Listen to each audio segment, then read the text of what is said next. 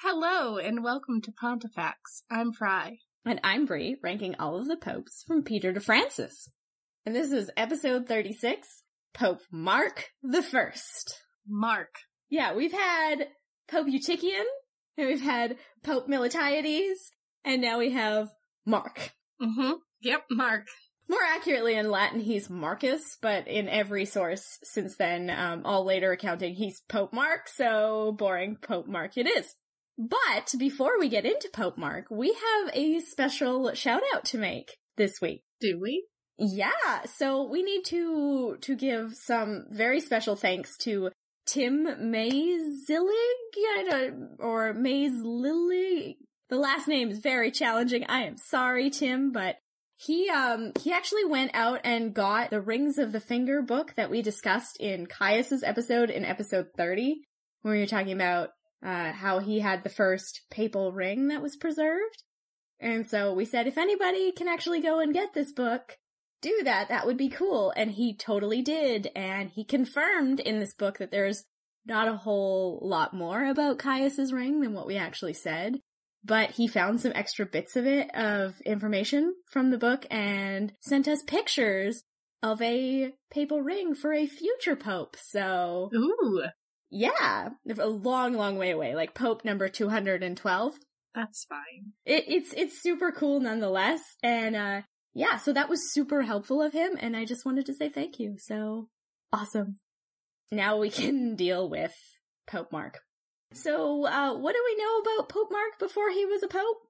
Very little, but a little bit more than some of the others we've had. So, uh, the Liber Pontificalis says that he was born in Rome, or the area around it, and that his father's name was Priscus.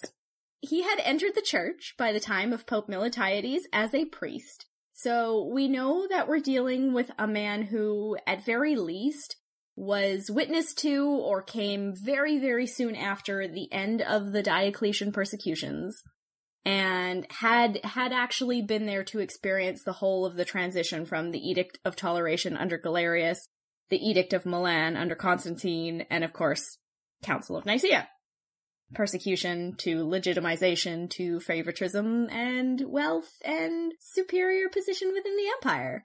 Huge transitions that this man has witnessed. And we know that Mark was a fairly notable man in the church. And we have some source material from Reverend Alban Butler in the Saints' Lives. And uh, we we have not seen a priestly saint crush in a while, so I do enjoy those. This one isn't as dramatic, but he does say, Saint Mark was by birth a Roman, and served God with such fervor among the clergy of that church that advancing continually in sincere humility and the knowledge and sense of his own weakness and imperfections, he strove every day to surpass himself in the fervor of his charity and zeal and in the exercise of all virtues. So a, a virtuous, charitable, and zealous man. You can just hear the priest sort of like putting his hands under his chin and going, ah.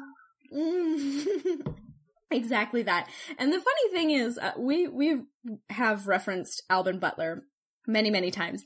And it's, he doesn't feel this way about all of the popes. Some of the records about the popes are very like flat. Whereas then there are these ones which are like, wonderful, virtuous, oh, and he's the only person saying these things about these specific popes, so yeah. From this point on until his actual papacy, historians really like to speculate about the roles that Mark might have had within the church. We know he was there, we know he was active, and we know that major things were happening at this point that he was at least aware of, if not participating in. And these are things that don't really have direct sources that confirm or deny any of the speculations that the historians are making. So we can't say one way or another other than probably, maybe, sort of. So let's have a look at some of their speculations. All right, that sounds fun. Yeah, so. and then I said that super flat. Sorry. That sounds fun. And in your head, you're going, no, it's okay. I know you. The first speculation has to do with the Donatist controversy that we discussed in the greatest detail in Miltiades episode, which is episode 34. So, quick recap.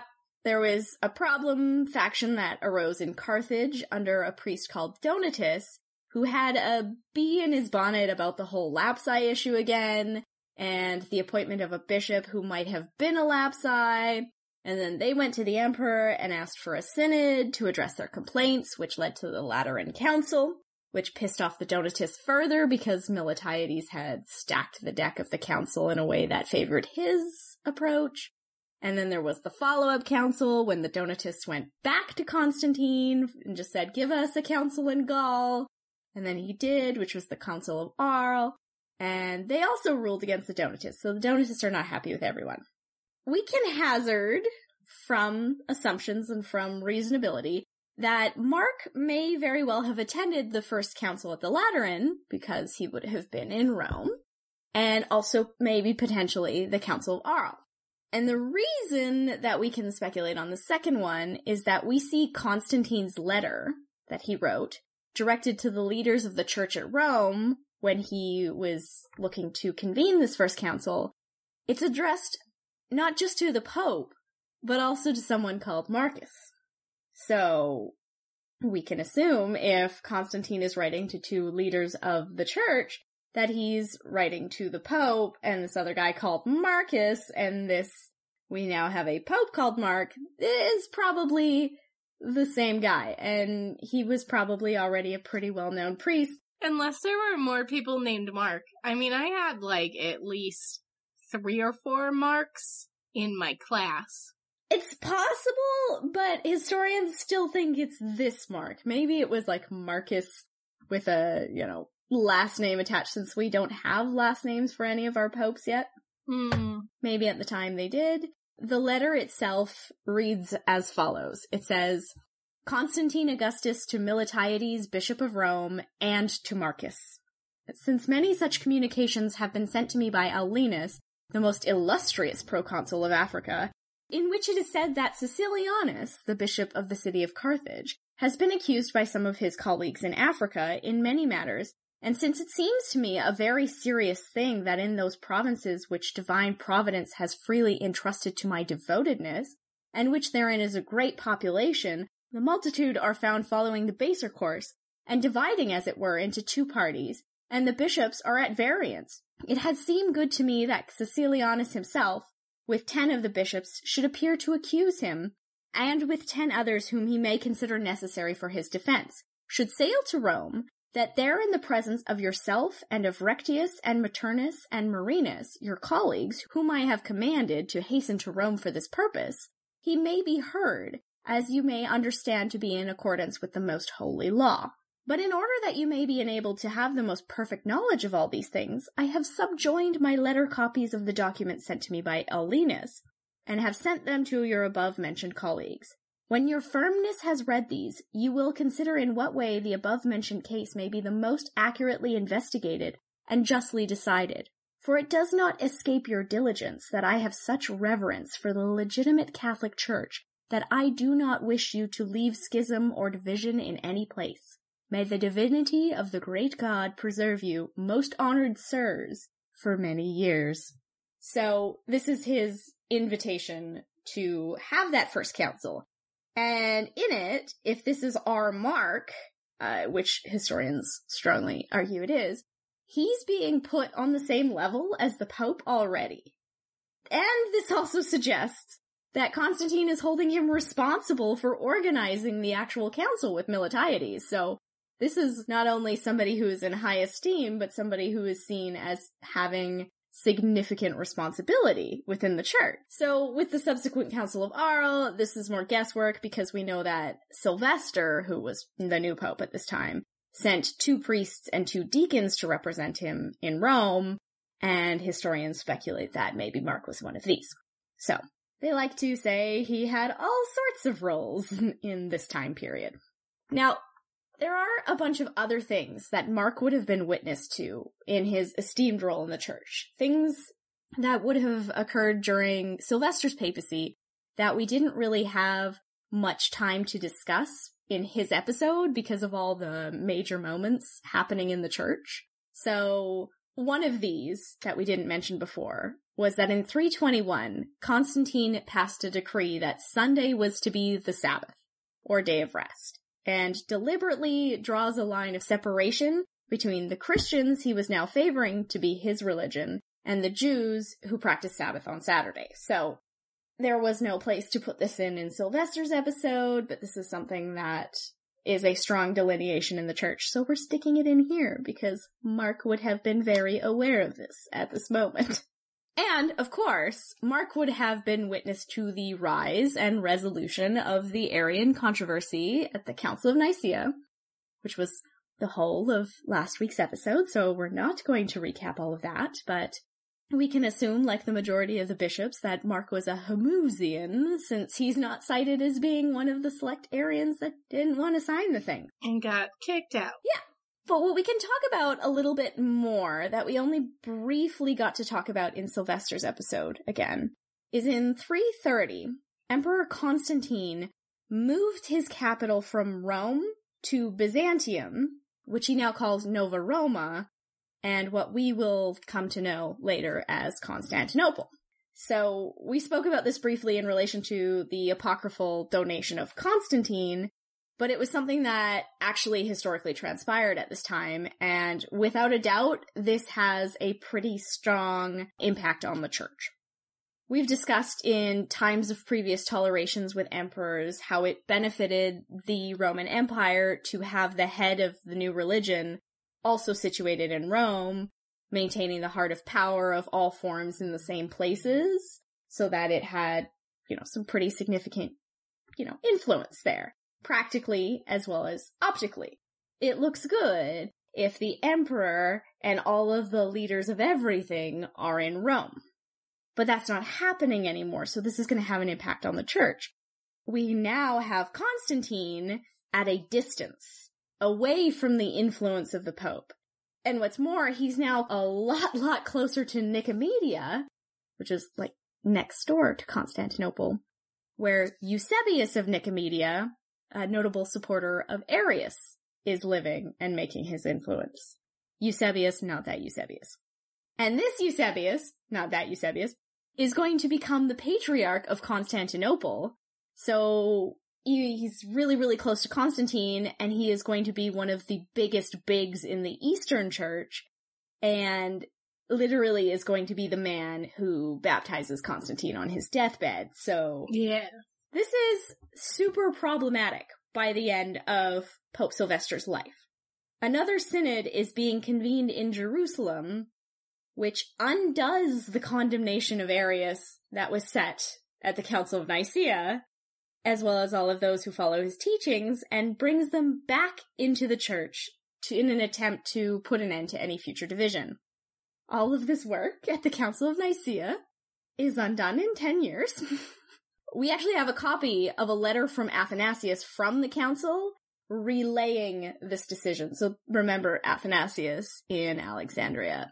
Super, super, super, super Homoousian guy. Super anti-Arian. It's his accounting we have of this council that says that, hey, Arians are okay again. So he says, the Holy Council assembled in Jerusalem by the grace of God, etc., their orthodox teaching and writing, which we have all confessed to be sound and ecclesiastical. And he reasonably recommended that they should be received and united to the Church of God, as you will know yourselves from the transcript of the same epistle, which we have transmitted to your reverences. We believe that yourselves also, as if recovering the very members of your own body, will experience great joy and gladness in acknowledging and recovering your own bowels, your own brethren and fathers, since not only the presbyters Arius and his fellows are given back to you, but the whole Christian people and entire multitude, which on occasion of the aforesaid men have long time since been in dissension among you. Moreover, it were fitting, now that you know for certain what has passed, that the men should have communicated with us and have been received by so great a holy council that you should with all readiness hail your coalition and your peace with your own members, especially since the article of faith which they have published preserve indisputable the universally confessed apostolical tradition with teaching. The thing I find particularly interesting about this letter that we have, which, you know, accounts this moment in history where Arius is brought back into the church and reconciled, even though that's going to solve absolutely nothing, is that he's so, so strictly Homoousian that when he talks about them being received back to the body, he refers to them as their own bowels. Yeah, I heard that. There was too much to unpack. Yeah, so he uh he's still not particularly happy with the Arians. So, speaking of Athanasius, it's time for our very first Athanasius interlude. The Athanasius interlude. Because, look, Athanasius is going to be part of our story for so long, such a long time to come. And for the most part, he's going to be more important than the next handful of our popes. In the grand scheme of things, he's way better known, and his story is crazy. So, we have to contend with this man. There is no way we can talk about what happens with the next handful of popes without talking about Athanasius, because it really all comes down to how they feel about him and how that gets them into trouble or not. This is how we're going to structure it. So for the next handful of popes, each episode is roughly going to have an Athanasius interlude, where we're going to cover and contextualize what's going on with Athanasius within the scope of the Pope. Then we're going to release a full biographical episode on the whole of Athanasius's life on Patreon for our supporters to kind of fill in the gaps, go into way more detail than we can in these episodes. And then, when we finish the whole of the narrative, we have a very special episode coming with Pontifex first guest. Yay! Uh, So- yeah, yay! Sorry, that was me. That was supposed to yay. Yay! Uh, we are going to have Jonathan Adly of the History of the Copts podcast, and that's copts, not, that's C-O-P-T-S, not C-O-P-S. Yeah, not cherries and berries. So we are going to really dig into this dude. anyway, we look at it. So we have our first collab coming. Woohoo! Ooh, that'll be interesting. He gets to deal with me and how weird I am. I think he's going to enjoy that, actually. And uh, just as something coming down the tailpipe, we have more collabs in the work now. So I'm uh, super, super excited about stuff to come for the future. Uh, yeah, one of those is pretty exciting. Uh, yeah. We're gonna have some Rexipod mashups. oh, it's gonna be so good. I'm so excited. So both of these are gonna be amazing.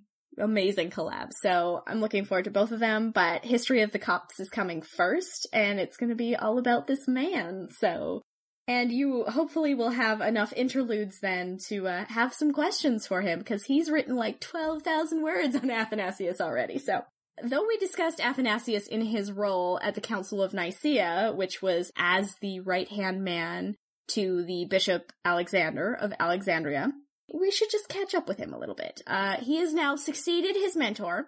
Did Alexander die?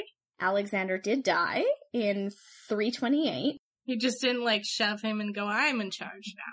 He did not. No, actually, in fact, quite the opposite. Uh, when Alexander was dying, he, Athanasius kind of bolted because he's like, Oh. nope, don't want that job.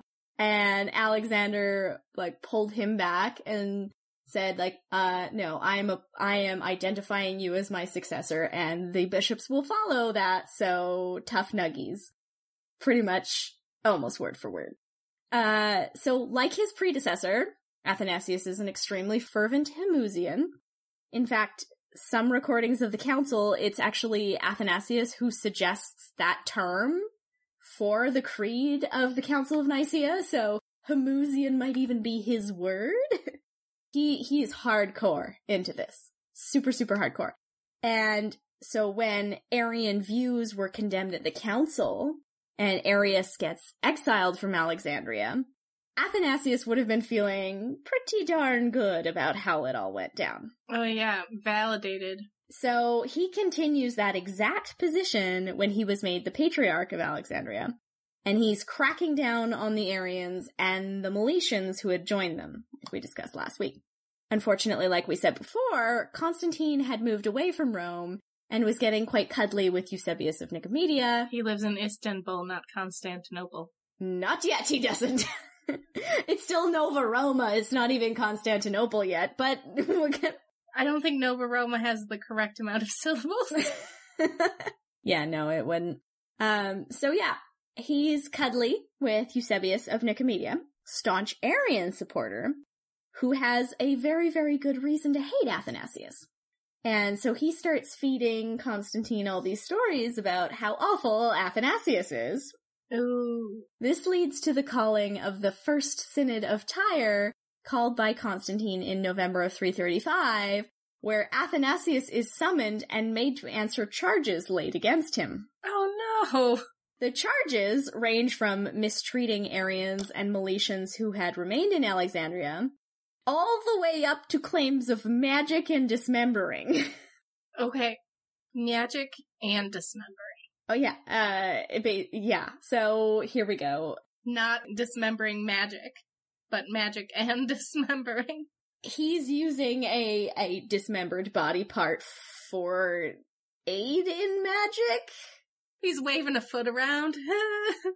It's an arm, but yeah, pretty much. We're we're gonna get into a lot more detail about all of the charges against him in his Patreon episode, but for now, we have Zosiman's account of a few of these charges. He says, Of John's party, Calicinus, a bishop, and a certain Escurius accused him of breaking a mystical chalice and of throwing down an episcopal chair, and of often causing Escurius, though he was a presbyter, to be loaded with chains and especially in the indictment concerning Arsenius, whose arm he was charged with having cut off for purposes of magic, and in the indictment concerning a certain woman to whom he was charged with having given gifts for uncleanness, and with having corrupted her by night, although she was unwilling. Both these indictments were proved to be ridiculous and full of false espionage. As to the second, the accusers strove to justify themselves by saying that a bishop under the jurisdiction of Athanasius, named Plusian, had at the command of his chief burnt down the house of Arsenius, fastened him to a column, and mistreated him with tongs, and then chained him in a cell. Mistreated him with tongs. Um, okay. Torture. I know. Hot tongs. I know. Yeah. I just, I'm picturing like grilling tongs. It's also spelled thongs in most of the translations, so if you need a great image, there you go. They further stated that Arsenius escaped through the cell through a window, and while he was sought for remain for a while in concealment, that as he did not appear, they naturally supposed him to be dead, that the reputation he had acquired as a man and confessor had endeared him to the bishops of John party, and they had sought for him and applied on his behalf to the magistrates. So now, with Athanasius having cut off his arm for magic and him being tortured and having his house burned down, now they're throwing murder on top of it all. But uh, in the eyes of the council, nothing was more important than the concerns that Athanasius would cut off the grain supplies from Alexandria to Constantinople and other areas of the empire on account of any other area's support of Arian teachings. So, at this council, the Arians who are running the council find Athanasius guilty of everything. All of these charges, corrupting women, magic, murder, all of the above, he is found completely guilty of. And they make a recommendation that he must be deposed immediately. Deep sigh. I'm so glad that, you know, the justice system has come a long way. Yeah, um, you'll be saying that so many times during these interludes. Oh boy. So, totally found guilty of all of these things. But Athanasius is like, no way, this is ridiculous. I am clearly not guilty of all of these things. So he appeals to Constantine directly, and the two actually meet. And Constantine clears him of all of the charges. But this grain thing comes up again. And whatever Athanasius said about the grain thing, like, maybe he said, yeah, the grain supply could be cut off, but that's not what I'm doing. However he said it, Constantine takes it as a threat. Mm, So he has just been cleared of all these charges only to be found guilty of plotting to cut off the grain supply again. I have a question. Why does Athanasius have any sort of jurisdiction over grain? Okay, so Egypt is like the breadbasket of the empire, right? And the main source and the main commercial hub of Egypt is Alexandria. He is the patriarch of Alexandria, so at this point he is one of the highest authorities in the city and would have the power and the influence to actually cut that off, and it would be very hard for the prefect of the area to uh, step in. So he could have done it, but that might not have been on his radar at all. So he was just more like, haha, I guess I could. And then Constantine pulls a 180 flip and says, guess what? You're now denounced, deposed, and exiled. Bye bye. I mean, okay, he's the emperor. He's allowed to. He's he can just have these sort of tantrums. And he sure did, and so he exiles Athanasius to Treves in Gaul, which is modern day Trier in Germany. So, this is the first exile of Athanasius, and this will be the end of our first Athanasius interlude. I will not tell you how many there are. This is, this is where we're going to, to leave Athanasius. Well, sort of. We have one more thing to address. It used to be thought that in this time of his first exile, Athanasius receives a letter from Pope Mark. So even though this has been proved to be a later forgery, we're not, we're not going to spend a lot of time on it, but we can be sure that whether the letter was real or not, Mark probably sympathized with Athanasius for this horrible situation that was going on. Well, as he should. Obviously, as a pope, he is a Homoousian as well, and he's going, whoa, okay. So the Arians really won that one, didn't they? Why are they even there? Like, I mean, I get, I get that Constantine went there and was like, you're my friend now, but also, they should just be gone. They should be, but the problem is Eusebius of Nicomedia is a very influential man. He could have been deposed and kicked out and sent to Germany. And rightfully so, if we follow the Council of Nicaea, he should have been, and he would have had to sign the Council of Nicaea, because only two people refused, aside from Arius himself, only two people actually refused to sign it, and they got exiled. Yeah, so he was one of those guys who's like, I'm just gonna sign it, but I don't really believe it. That's exactly who he is, and that's exactly who he's going to continue to be. Now, that's the end of our interlude, and all of this starts, is happening before Mark is actually made Pope, so it was just kind of, we have to set the stage. This is the first exile of Athanasius. It has happened now, and then Mark is made Pope on January 18th of 336. So saith the Liberian catalog. It is known. And we have zero evidence that from this point on that he participates in what's happening with the religion in the East, or if he has any further correspondence from Constantine, or anything else from that point of view. So in its place, we have a couple less intense things that are credited to him by uh, the Liber Pontificalis. The first is that the Depositio Episcoporum and the Depositio Martyrum, which are historically compiled lists of bishops and martyrs in the early church that we have referenced multiple times, were started. Yeah, good. Good. This is way past that point where, like, you shouldn't be talking about this stuff because it's gonna get you killed, so he can do it. He can absolutely do it. And the only thing we don't know is, did these start in his papacy because he ordered them? Or is this something that was just happening in the church at this time and so he gets credited with it? I mean, it seems logical that it might have just been happening at that time because they they've had so many years of peace and they're like, cool, we have some time. Let's set aside some time to do this. But it also seems like the thing he might have taken a personal investment in once it was underway. He might have been like, yes, absolutely, let me help support you in this thing that you're compiling because I will be clearly referenced on it somewhere at some point. Then he is also credited with having founded two churches in Rome. So the first is the Basilica San Marco in the Juxta Palatinus in Rome, Uh, which he did not name for himself, by the way. It's not called Basilica San Marco because he's Saint Mark. It's named for Mark the Evangelist. So Okay. I don't know. That could have been something that he went, oh, Saint Mark, how convenient. We don't know, but It is called San Marco, just it's not dedicated to him. He also began a cemetery church in the catacomb of Balbina, which was somewhere in the range of like the Via Appia and the Via Ardeatina, which was newly acquired church land that had been gifted by Emperor Constantine.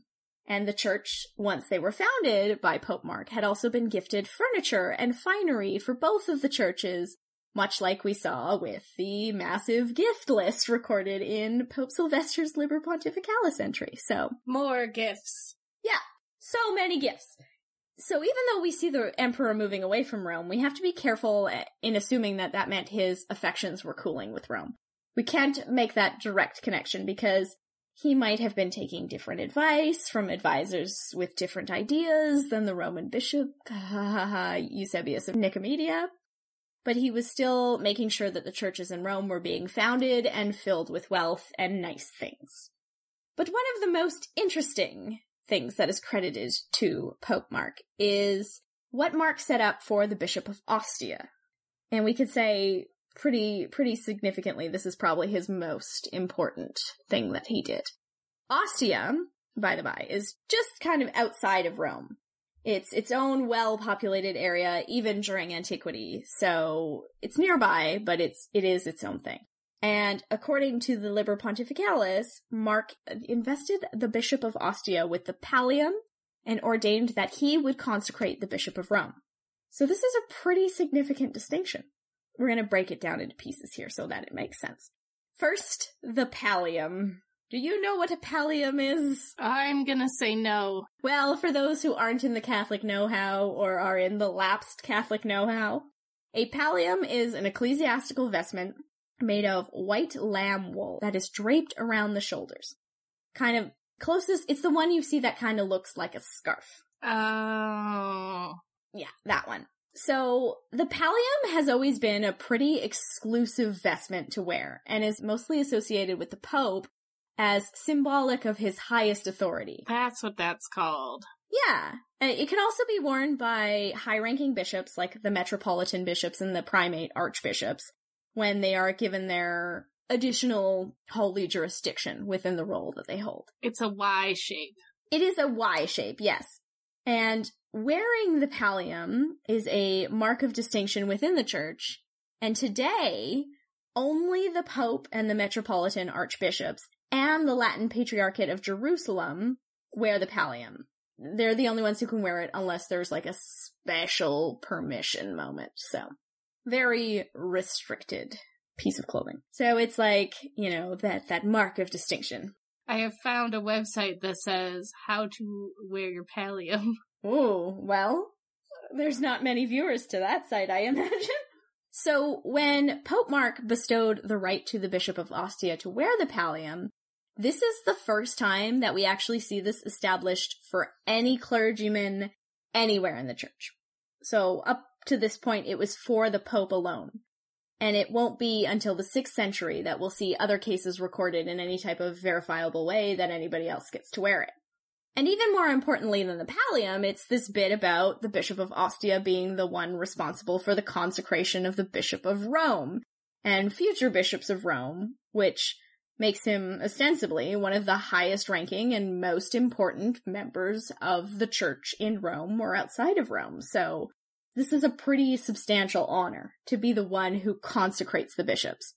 And we do know that throughout the 4th century, it is recorded that the bishops of Ostia will indeed consecrate the new popes. So it's because of Mark that we have this precedent. It's also possible that the bishop was already occupying this role and had been consecrating previous popes, since we have no mention of it, but Mark is the first pope who makes this something official. And just for the record, nowadays, when the new popes are elected, they already have been consecrated as a bishop, but in the case that a bishop is not the one elected to be pope, which has happened, the newly elect is consecrated immediately upon acceptance to the election before he can actually be made pope or announced to the world. And in the rare, rare case that this ever happened in today's world again, uh, the consecration would be performed by the Dean of the College of Cardinals, who is currently Cardinal Angelo Sodano, who happens to be the Bishop of Ostia. so, full circle, total coincidence, because it's usually just the longest serving member of the college, but right now it is the Bishop of Ostia. And we have, of course, just like everything from the Liber Pontificalis, we have more reliable sourcing for the bestowals of the palliums in the 6th century. So, it's possible that he didn't do this at all, but I feel okay letting Mark have this one because otherwise we're going to be so shortchanged when it comes to ranking. You know, it happens sometimes. Because the last thing we have to talk about is an offhand mention in the Liber Pontificalis that says he made regulations for the whole church. Oh, oh what? No, that's it. That's it. We don't know what kind of regulations these are or, or, or what they were meant to be, but, um, the whole church is an interesting phrase in itself. It just says de omnia ecclesia. Uh, there is no mention of it being like an ecumenical council or anything, so we, we don't know. It's a regulation. It just says regulation on the top, and below it it says whole church. Very useful. So good. He did it. It got recorded in history. We're talking about it now, so it was clearly worth his time. So, so now he, his death. Literally, that's all we have. Like, th- there's a reason that we talked about context. There's a reason that this is the first Athanasius interlude because he dies on October 7th, 336 of natural causes, which is confirmed in the Depositio Episcoporum. And we don't have a token martyrdom account because that's not normal anymore. He was buried according to his request at the Catacombs of Balbina, which was one of the churches he was constructing. He made it, so now he gets to live there forever. Uh, it doesn't seem to have been finished at the time, seeing as he was pope for a short period of time, but he was eventually buried there. His remains were kept there until 1048, and his gravesite was located on pilgrimage itineraries of the 7th century, despite not being a martyr. And in 1048, they were moved to Velletri, just outside of Rome.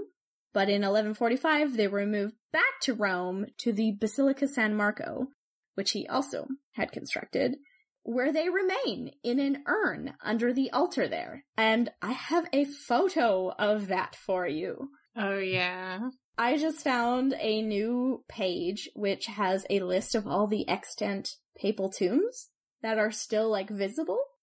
So I was able to dig up a whole bunch of pictures. So there, there's the tomb. Oh, he's got a Jesus P. He's definitely got the Chi Rho. I love that you say Jesus P. It will always be the Jesus P. Also on this, this website, or this, this list that I found, they also have the tomb of Saint Lucius, who we've covered already, and they have the tomb of Anicetus, which we have not had a picture of. So because these are things we didn't get to look at during their episodes, I'm sending them to you now, so you can just have a perusal of their tombs. Oh, it's got Cecilia on it. Lucius's does. It sure does. And a goat. And then Anicetus, for such an early pope and such a short pope, has a very grand tomb. Yes, very pretty. Mm-hmm. Considering, uh, looking at, um, Mark's is just like shoved into a corner. How does the priest get behind it? I don't think he does. No, I don't think so. This is sort of one of those alcove spots that, that they have.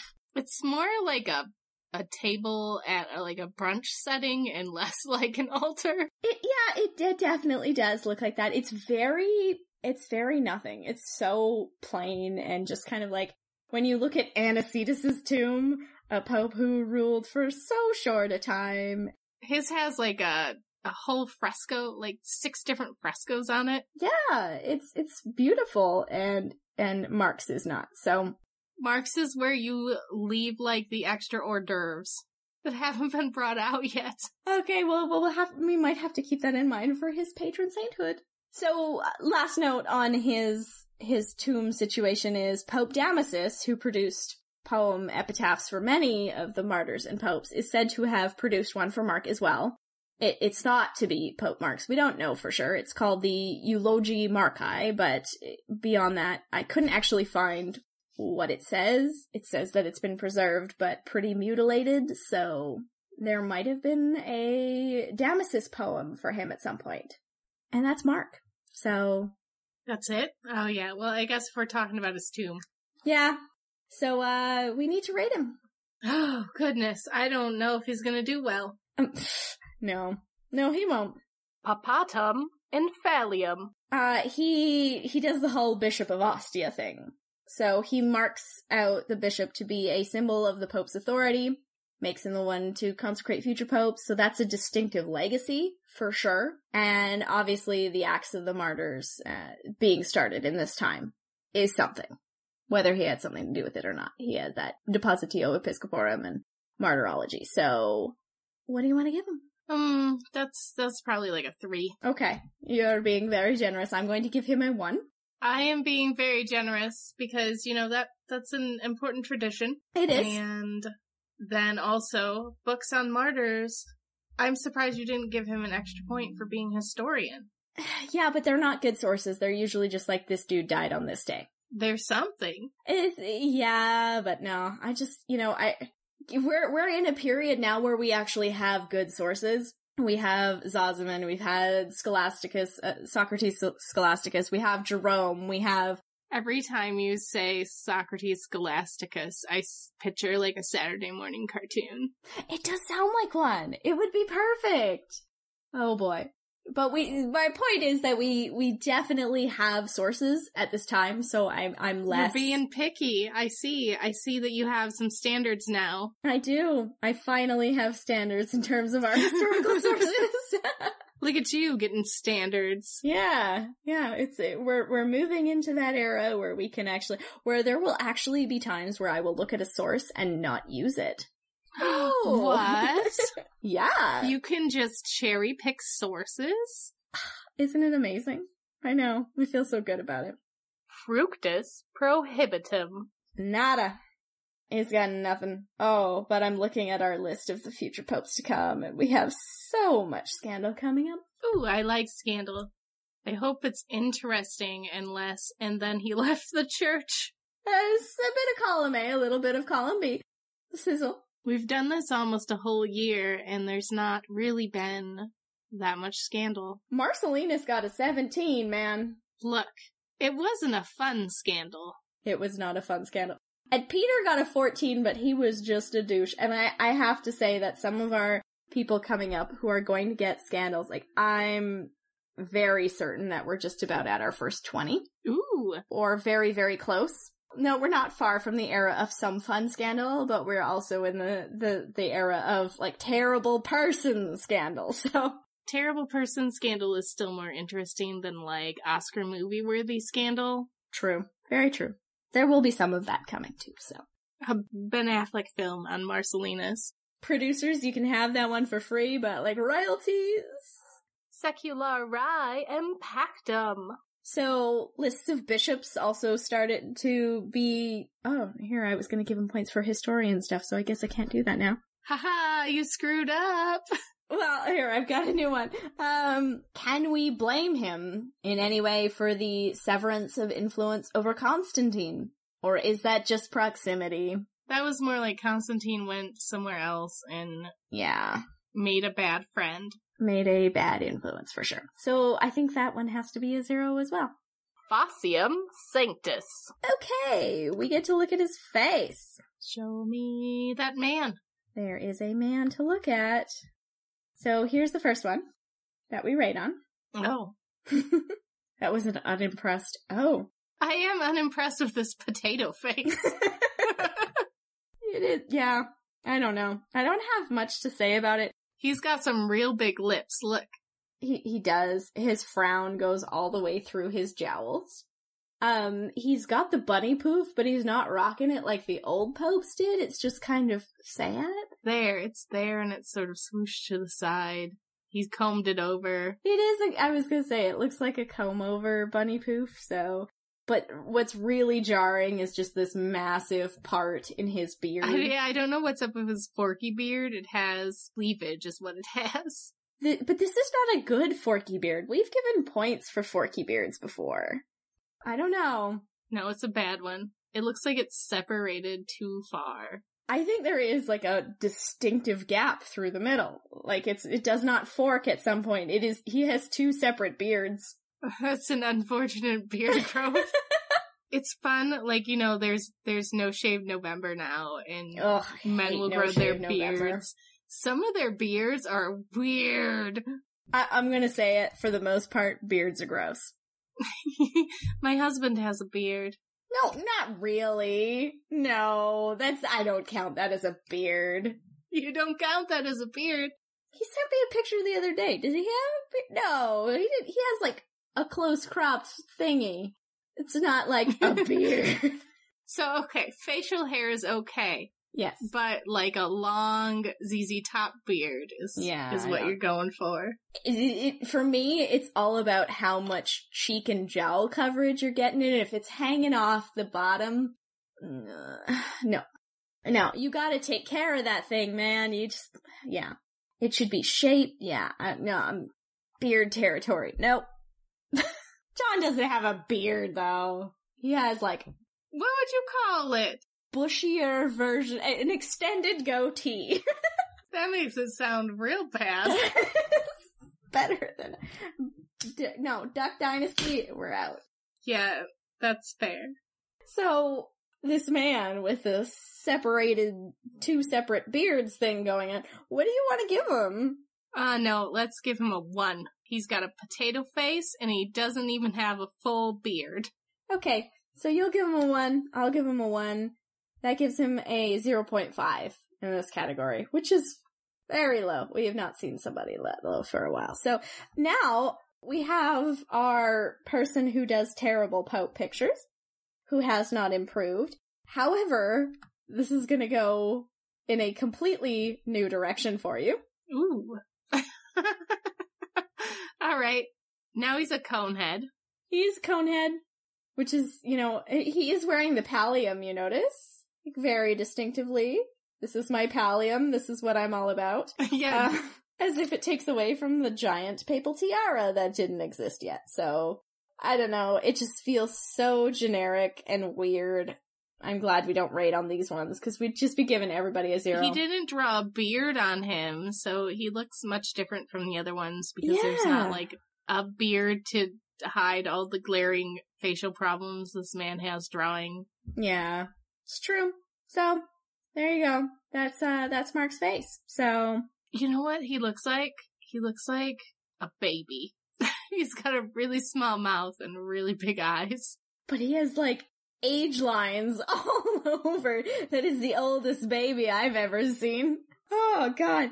This this is such a short pope and we are so derailed. An aged baby. I love it. Aged baby. Tempest Pontificus. So from January 18th to October 7th of 336. So 8 months and 20 days he was pope for. No, I'm still stuck on aged baby. What was that? Uh, Benjamin Button? Yes! He's Benjamin Button. There we go. Perfect. So he only had eight months and 20 days as Pope to be Benjamin Button. Do you think there was any perceptible change in his reverse aging at this point? I mean, maybe, maybe a little bit. Maybe. So for him, we round that up to a year and he gets a score of 0.25. All right, everybody, it's the canon bonus round. Do, do, do. Yes, he is a saint. His feast day is October 7th, originally cited in the Martyrologium Hieronymianum. Uh, he is the patron saint of Abbadia San Salvatore in Tuscany on the Monte Amiata. So he is actually a patron saint, if you can believe it. Sometimes that happens. It does happen. Total score. Alright, so his total score. Oh, oh boy. What? Does he get like a 10? His, no. oh. Okay, his total score is a 5.75. Ooh, ouch. It's so low. Um, and you know, I have this fancy new thing that I finally figured out on our spreadsheet where it actually live updates what rank a pope is in. And Pope Mark is Pope 36 and he is in 34th place. Ooh, ouch. I'm sorry, Mark. You're not getting a papal bull. Yeah, no, we can just skip that right over because I can hear the no yelling at me from here if I started to introduce it. You'd just be like, no. The spreadsheet says no. Yeah, it, it says no. So unfortunately, no papal bull for you. However, that is not the end of our episode because it's time for Pope Watch.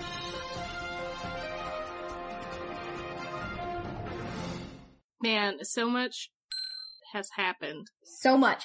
And I'm going to say this now because this is, this is coming out soon, but at the time of recording, yes, PBC 2019, which was the Papal Abuse Summit that just happened this weekend, we are going to separate that and we're going to do our own thing for like there is going to be a bonus Pope Watch episode that comes out to talk about that council. So those are not the Pope Watches that we are doing today. We have two stories to cover. We will get there. I know everybody's waiting, but I had to actually wait until it was over in order to make sure I got everything that they actually were talking about. So I am literally Pope watching so that I can write the Pope Watch. So that is coming. Here are the Pope Watch stories that we are going to cover. The first, on February 13th, Pope Francis approved a second miracle attributed to Blessed John Henry Newman, which means that this man is now underway to become a new saint. He was beatified by Benedict XVI in 2010, and it's pretty much thought that Blessed John Henry Newman will be a saint by the end of the year. And like when we covered Bishop Oscar Romero before he was a saint and how excited people were about this, this is a man that people feel very strongly about. So, in brief, John Henry Newman was born in the early 1800s. He was originally a Protestant and was ordained and part of the leading men of the Church of England at the time. Ooh. But he became part of the uh, Oxford movement, which was a group of Anglicans who wished to return the Church of England to a lot of its previous beliefs and rituals of the Catholic faith that they had had before the Reformation. So it was kind of a group of Anglicans who wanted to Catholicize. And then he, he actually leaves the Church of England and converts to Catholicism in 1845 very quickly ordained as a priest, becomes a very, very influential priest. And as a result of his conversion at the time in history that it was, he was very, very much seen as a traitor to a lot of Anglican English people. Uh, in 1879, he was made a cardinal by Pope Leo XIII. He wrote a very, very famous publication, his autobiography called Apologia Vita Sua, which is a defense for one's own life. He died in 1890, and uh, yeah, he, he's a very controversial figure, but people are pretty jazzed about this news. Uh, if you want to read a really interesting article about this man, rather than just have me tell you about him, uh, the host of the Why Is That podcast wrote a, a really, really wonderful article that I will put in our show notes because, yeah, it was great. It was very, very informative and it was before all of this new news came out. So very interesting. Now the big one. On February 16th, the Vatican announced the official decision to lay laicize Theodore McCarrick, the former cardinal and archbishop of Washington. This is the basically the American cardinal who was at the heart of all of these sex scandals coming out the this this is where all of this really really really started to blow up is with McCarrick. So the decision declared that McCarrick was found guilty of solicitation in the sacrament of confession and sins against the sixth commandment with minors and with adults with the aggravating factor of the abuse of power. We've talked about laicization before, but this means that McCarrick is completely and permanently removed from the priesthood. He loses all of his rights, privileges, and duties of the priesthood, he cannot present himself as a priest. He is forbidden from performing sacraments. Um, and Pope Francis also recognized, quote, the definitive nature of this decision made in accord with the law. So it can't be appealed. He, he's done. Permanently, he's done. This is, like we said, one of the most prominent in the scandal stories of the church. And this is, this punishment ruled against him is the harshest that has been given to a cardinal in the history of the modern church. He was originally suspended from his role as bishop and the Carter from the College of Cardinals in 2018 when the first allegations were made public. Uh, his case is one of the most controversial because it's the one where the bishops had and the seminarians from under him had claimed to have reported his actions previously and that they were covered up and that led to that letter by Archbishop Vigano who demanded that Pope Francis resign because he'd known about all of the allegations. He also claims that Benedict did. We're going to get to this letter one day, as well as the response by Cardinal Marc Ouellet who called Vigano out as being full of bullshit, but that is, that is a long time in the future. So many, many, many allegations have come out against McCarrick. All have determined to be credible and substantiated. And interestingly, since being removed in 2018, he'd been sentenced to a life of prayer and penance, which is like ecclesiastical house arrest, and he'd been living in a Capuchin friary in rural Kansas, so I'm interested if he'll have to vacate now that he's been laicized. I've been looking into that and I have gotten uh, no answers of that yet, but if we find one, we we will uh, we will update our Pope Watch. So that is a both somber and positive note to end on, I think. Mm-hmm. Um, so shifting focus just for a second so that we can say thank you to a couple people. We need to say thank you to Rex Factor and Totalis Rankium. The history of ancient Greece, Ryan Stitt, has been amazing. Uh, the history of the Roman history and Byzantine Facebook group, been super, super helpful and supportive of us and to all of you listening. So thank you and goodbye. Bye.